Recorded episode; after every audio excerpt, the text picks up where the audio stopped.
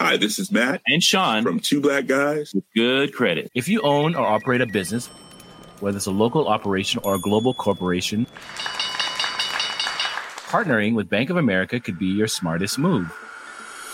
By teaming with Bank of America, you'll enjoy exclusive digital tools, award winning insights, and business solutions so powerful you'll make every move matter. Position your business to capitalize on opportunity in a moment's notice. Visit bankofamerica.com slash banking for business to learn more. What would you like the power to do? Bank of America, N.A., copyright 2024.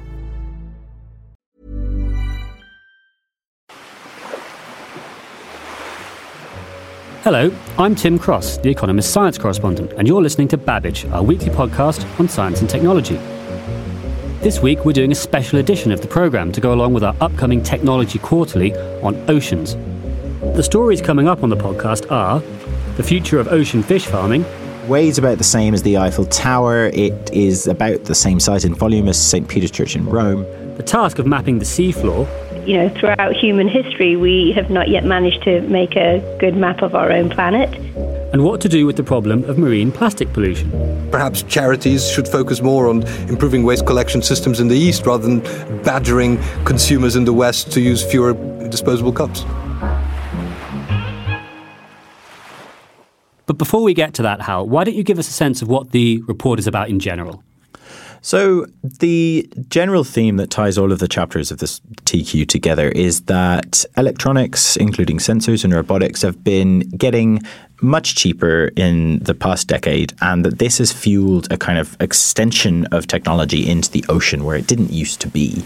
In general, most of the things that we do in the ocean require humans to be on a ship doing something, and that's really expensive. And so the report looks at how this is changing what we do in the ocean, and that means things like deep sea mining. It means using robots to study the undersides of ice shelves as they slip into the Antarctic Sea, and importantly, to study the connection between the heat that's contained in the ocean and the weather systems that absorb that heat. One of the lines in the TQ really grabbed me, which was you said, up until now, the ocean's been mysterious and humans have had sort of relationship to it that hunter gatherers had you know, with forests back before we had agriculture. It was just this big system that we didn't really understand, and we did small things to it and took things from it, but had no you know, real idea of what was happening. And one of the senses I got from reading it is that this is changing because we're now getting this torrent of data that wasn't available before, and the oceans are becoming much less mysterious than they were. Yeah, it's changing very slowly. I think, you know, humans civilized the land quite quickly because we come equipped with sensors and actuators that can do that eyes and hands. And you know we can plow the land and we can we can build civilization. Whereas in the ocean it's much much harder. And it's really only in the last 10 years that we have the kinds of technology that allow us to sort of really extend our attention into the ocean and to extend our will into the ocean. It, it's difficult because electronics and seawater don't mix. Humans cannot breathe underwater. So it's taken a very long time, but thanks to the smartphone boom, we are finally getting there. Hal, the TQ covers lots of different kinds of technology, but one thing that really caught my eye was the piece on fish farming. And this is something that we've been doing for decades on a kind of small scale, but it's really, really ramping up now.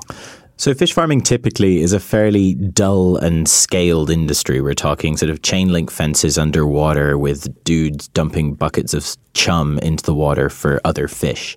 And but it works. It works really well. And actually farmed fish production has overtaken beef as a protein source for the planet. And for a long time it has been a dream of the industry to move some of this stuff offshore where the currents are stronger, where the water is deeper and colder. This means that you have less problem with disease, less problem with fouling up inland waterways. The problem has always been that it's jolly expensive to have a bunch of humans walking around with buckets of fish feed 3 miles offshore. So the answer is automation.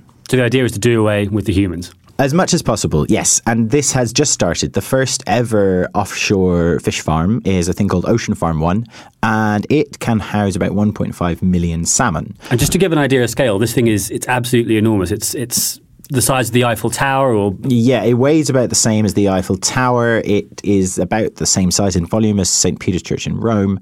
And it is packed with sensors that allow you to do things like automate when the fish get fed. The feeding tubes come in at about 10 metres under the water, which is lower than sea lice can go, which is a big problem for uh, normal farmed fish.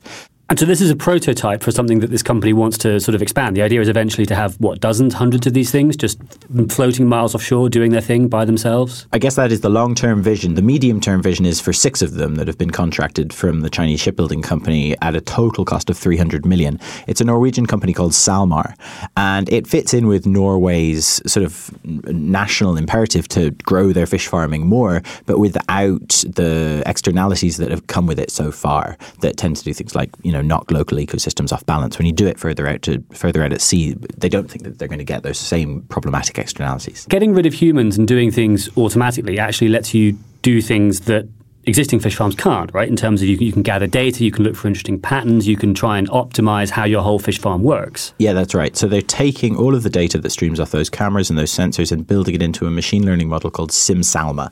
And the idea is that once you learn how the fish move around underwater, how they respond to being fed at slightly different times of day, uh, you can start to remove the humans that know how to feed fish and when to feed fish and just know from intuition and start doing all of that automatically and slowly take more and more people off the structure so that it's less expensive to house them out there.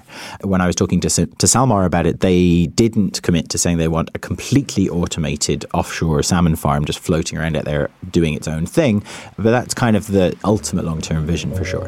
Great, thanks, And of course, it's not just fish farming, you covered lots of other topics as well. Yeah, I also spoke to Jyotika Virmani, the head of an X Prize competition for seafloor mapping. And she is running a competition between 19 different international teams to try and use drones to map the seafloor at much higher resolutions than we've ever done before. Jyotika is on the line with us from California. So, we are here to talk about ocean mapping. Now, tell us a little bit about where this idea came from and why it's important. So, mapping is a fundamental piece of understanding where we are. And uh, X Prize, we have the an ocean initiative, and the mission there is for a healthy, valued, and understood ocean. And we realize that in order to make something healthy, you need to value it and in order to value it, you need to understand it. And so having a mapping X Prize is really a fundamental core base of that whole process that uh, of improving our understanding in order to value the ocean, in order to make it healthy. So, so that's why we're doing this particular competition. Um, and certainly you can find out more details at oceandiscovery.xprize.org you know, throughout human history, we have not yet managed to make a good map of our own planet. So that's where this competition really stems from. So, what's the difference with what's happening at X Prize? So, we have designed this competition to remove the need for ships at sea. So, all the entries will be deployed from the shore, whether it's a drone, so aerial, or on the sea surface, or even starting from the shore and immediately diving into the water. So you don't need any humans involved on the water at all? There will be no humans in the competition area when doing this mapping. And that's for the competition, which is scheduled to end at the end of this year and early 2019 timeframe. But moving on from there, that means that these technologies that emerge, we will have a slew of them that do not require humans in the competition or, or at sea. But I mean, there aren't really very many humans in the ocean. And for the most part, you know, the bits we're interested in are, are the surface and maybe not crashing into rocks. And I think most, most of that is pretty well taken care of. So I can completely understand the sort of fundamental scientific need to have a good map of everything. Um, but are there any kind of more practical reasons why you would want a high resolution map of the whole seabed of the entire ocean? Um, so, first of all, the deep ocean is considered to be the world's largest museum. We just have no access to it right now. So there are hundreds, and, if not thousands or millions of shipwrecks down there, which have yet to be discovered, which will show insight into our own human history. Um, you can look at medical cures. So there are a number of medical discoveries being made from the ocean realm as new creatures or compounds are discovered. So we still don't know yet everything that the ocean contains. And then beyond that, when a ship goes down or a plane goes down, we don't know where where it goes and where to look. So when they were looking for the Malaysian airline, they actually, you know, as you know, did not find the aircraft, but they found two new volcanoes, one of which is larger than Mount Vesuvius. So this really highlights how poorly we know what's out there and what and what and how it could benefit us. And and the, the the, the nine teams that are going on to, to do this next step of the competition, what are they going to have to do? So the round two, which is the final round of the Shell Ocean Discovery X Prize, is quite an audacious challenge for the nine teams. They will have to deploy their competition entry down to 4,000 meter depth, and they will have to map at least 250 square kilometers in uh, 24 hours, but at a very high resolution, so at five meter or higher resolution. So to give you uh, some perspective, like deeper than the Grand Canyon, in fact. So, what, what resolution is most of the ocean at now, just to compare five meter resolution to whatever we have at the moment? So, most of the ocean actually now, the seafloor is is between one and five kilometer resolution. We are looking at these entries making maps at five meter resolution, which is a huge leap forward. The current estimate on time it would take to map the seafloor with the technology that we have today is around 600 years. To be clear, that's that, that's ships that's ships and sensors towing stuff. Yes, ships ships towing the underwater sensors and equipment that would map the seafloor. So what we're looking at is pulling that timeline forward greatly to around 2030. Gosh, so Google Maps for the seafloor is going to become a reality, you know, potentially within 15, 20 years. Yes, Google Maps for the seafloor, but a very high resolution Google Maps. Well, great. Jyotika Virmani, thank you very much for coming on the show. Finally, we've looked at putting new technologies into the sea, but what can we do about taking an old invention out? Specifically, plastic. Joining us in the studio is Jan Piotrowski, the Economist environment correspondent, who wrote a report on exactly this subject for last week's paper. Jan, exactly how big a problem is this? Well, in absolute terms, it sounds pretty terrifying. About 10 million tons of plastic, roughly, are thought to make it into the oceans from land every year. Exactly how much is already there is hard to say, but because plastic doesn't decompose into its chemical constituents, which is what makes it so durable and useful. So, what kind of form does this trash take in the ocean?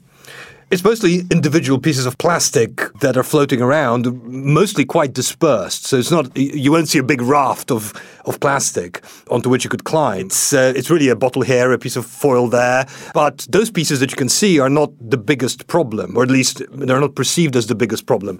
What worries a lot of people is when these plastics actually break apart into tiny microscopic pieces, which can subsequently be consumed by creatures which subsequently end up on people's tables and therefore make it into the human food chain. And is this, do you think, one of those sort of happy environmental stories where the solution is economic growth and development? Because one of the things that struck me from your briefing is this, this statistic that of the 10 rivers in the world that discharge the most plastic to the ocean, I think eight of them you said were in Asia and two are in Africa.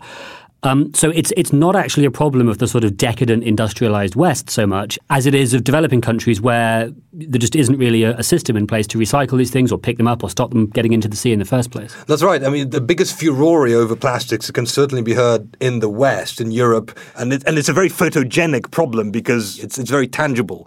People see it, and therefore people care about it.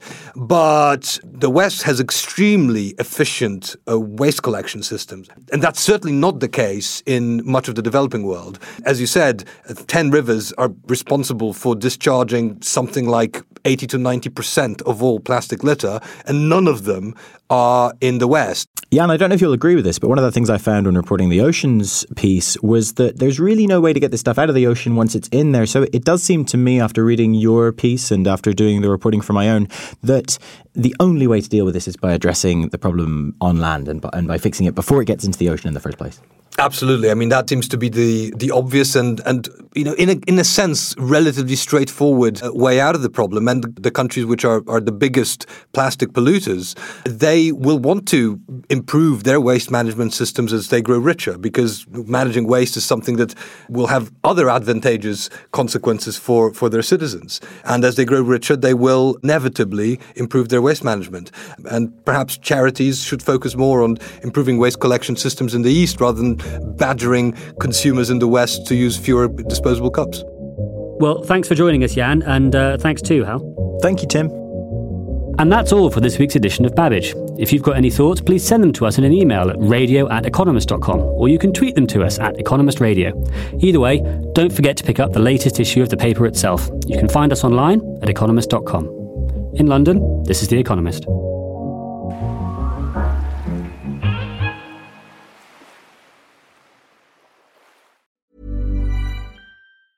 Small details are big surfaces, tight corners are odd shapes, flat, rounded, textured, or tall. Whatever your next project, there's a spray paint pattern that's just right. Because Rust new Custom Spray 5 in 1 gives you control with five different spray patterns. So you can tackle nooks, crannies, edges, and curves without worrying about drips, runs, uneven coverage, or anything else.